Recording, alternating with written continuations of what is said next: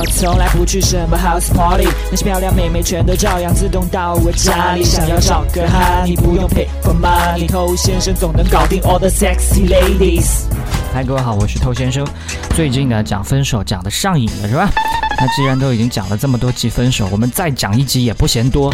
反正呢，最近分手的人这么多，也到了分手的季节。就算你现在没分手，你以后还不会分手吗？啊，所以先学到东西，以防不时之需。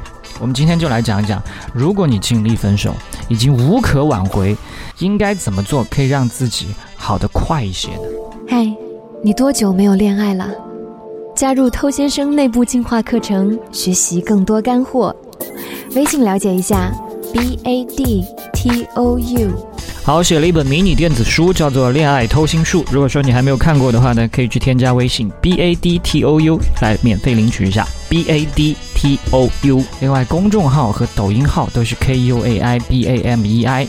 分手之所以会这么痛苦，是因为你觉得很珍贵的这段感情你不再拥有了，你没办法再得到了。同时呢，你又会不断的想起以前的画面，然后一对比现在，哇，就觉得撕心裂肺的痛，是吧？所以我们就要想办法让你少去想到以前的这些事情。所以教你的第一个办法就是清除掉和他所有相关的东西，和他有关，那就是和你无关，无关的东西我们通通都要扫地出门，对吧？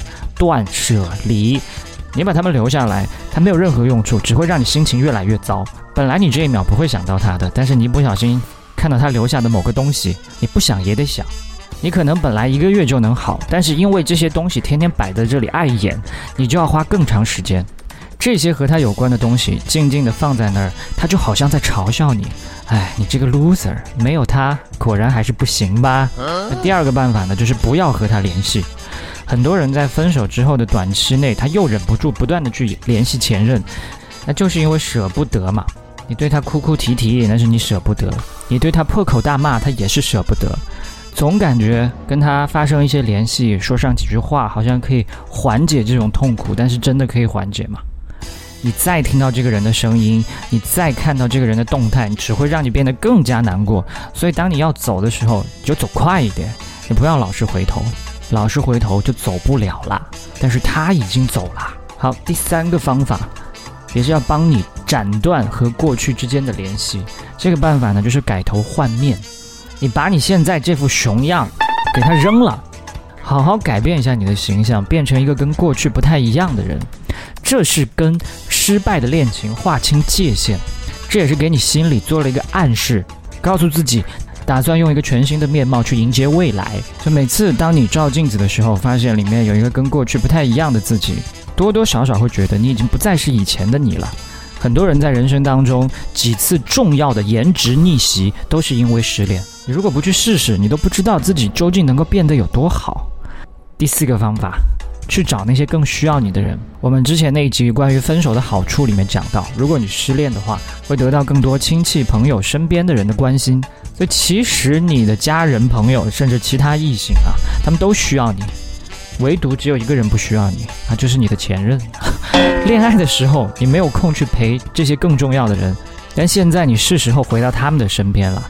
当你想到前任的时候，你不妨就去找这些真正需要你的人，在他们那里呢，你会感觉到更多意想不到的一些温暖，那些东西会让你更快的好起来。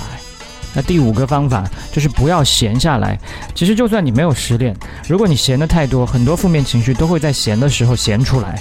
所以如果你又失恋，再加上闲，那只会让你的情绪状态更加恶化。你一闲下来，你又手贱去了解前任的信息，一了解又什么事情都不想干，于是就更加心安理得的闲，然后恶性循环。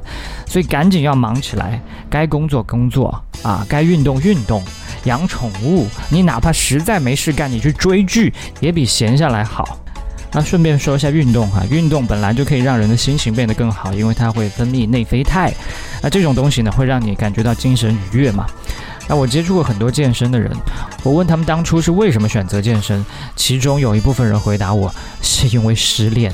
就不要闲下来，你可以选择做很多事情。这就是我们接下来要说到的第六个方式，就是学习新技能。因为学技能是需要专注力、花心思的。当你的专注力和心思投入到一个新东西上面，你就不会过多的去想别的事。我之前在网上看到有个人他分享啊，他身边有一个朋友，每一次失恋都会去逼自己学一门新技能。第一次失恋就学习双截棍。然后把自己的视频上传到网络，获得了很大的点赞量。然后第二次又失恋，他就去学习贝斯，后来成为了一个乐队的常驻的贝斯手。那第三次失恋，他去学跳舞，跳 popping，后来成了一个舞团的成员，还一起参加过比赛演出。所以因为失恋，他身上的技能越来越多，那么以后吸引女生的光环也就越来越多了。那最后一个方法呢，也是我教过很多人的，就如果你忘不了，就别忘了。失眠的人，如果你一直想，诶，我为什么睡不着呢？他会更加睡不着。放不下的人，他一直想，我为什么放不下？他就会更放不下。所以你一直纠结失恋这个问题本身，就会越把失恋当成一回事。所以如果你觉得实在难忘，那倒不如顺其自然，放不下他，你就接纳他，你就让这个人在你的心里面待着。我就是忘不了，不再去纠结为什么。这反而可以让这个情绪跟你和平共处。这个就像《火影忍者》当中的漩涡鸣人，当他老是去对抗体内的尾兽呢，其实是不会有什么好下场的。真的和这个尾兽做了好朋友，他最后才变得更厉害。好，当然希望大家不要分手。分手的话呢，也希望你可以尽快好起来。没有什么是过不去的。我是偷先生，把节目分享给你身边的单身狗，就是对他最大的温柔。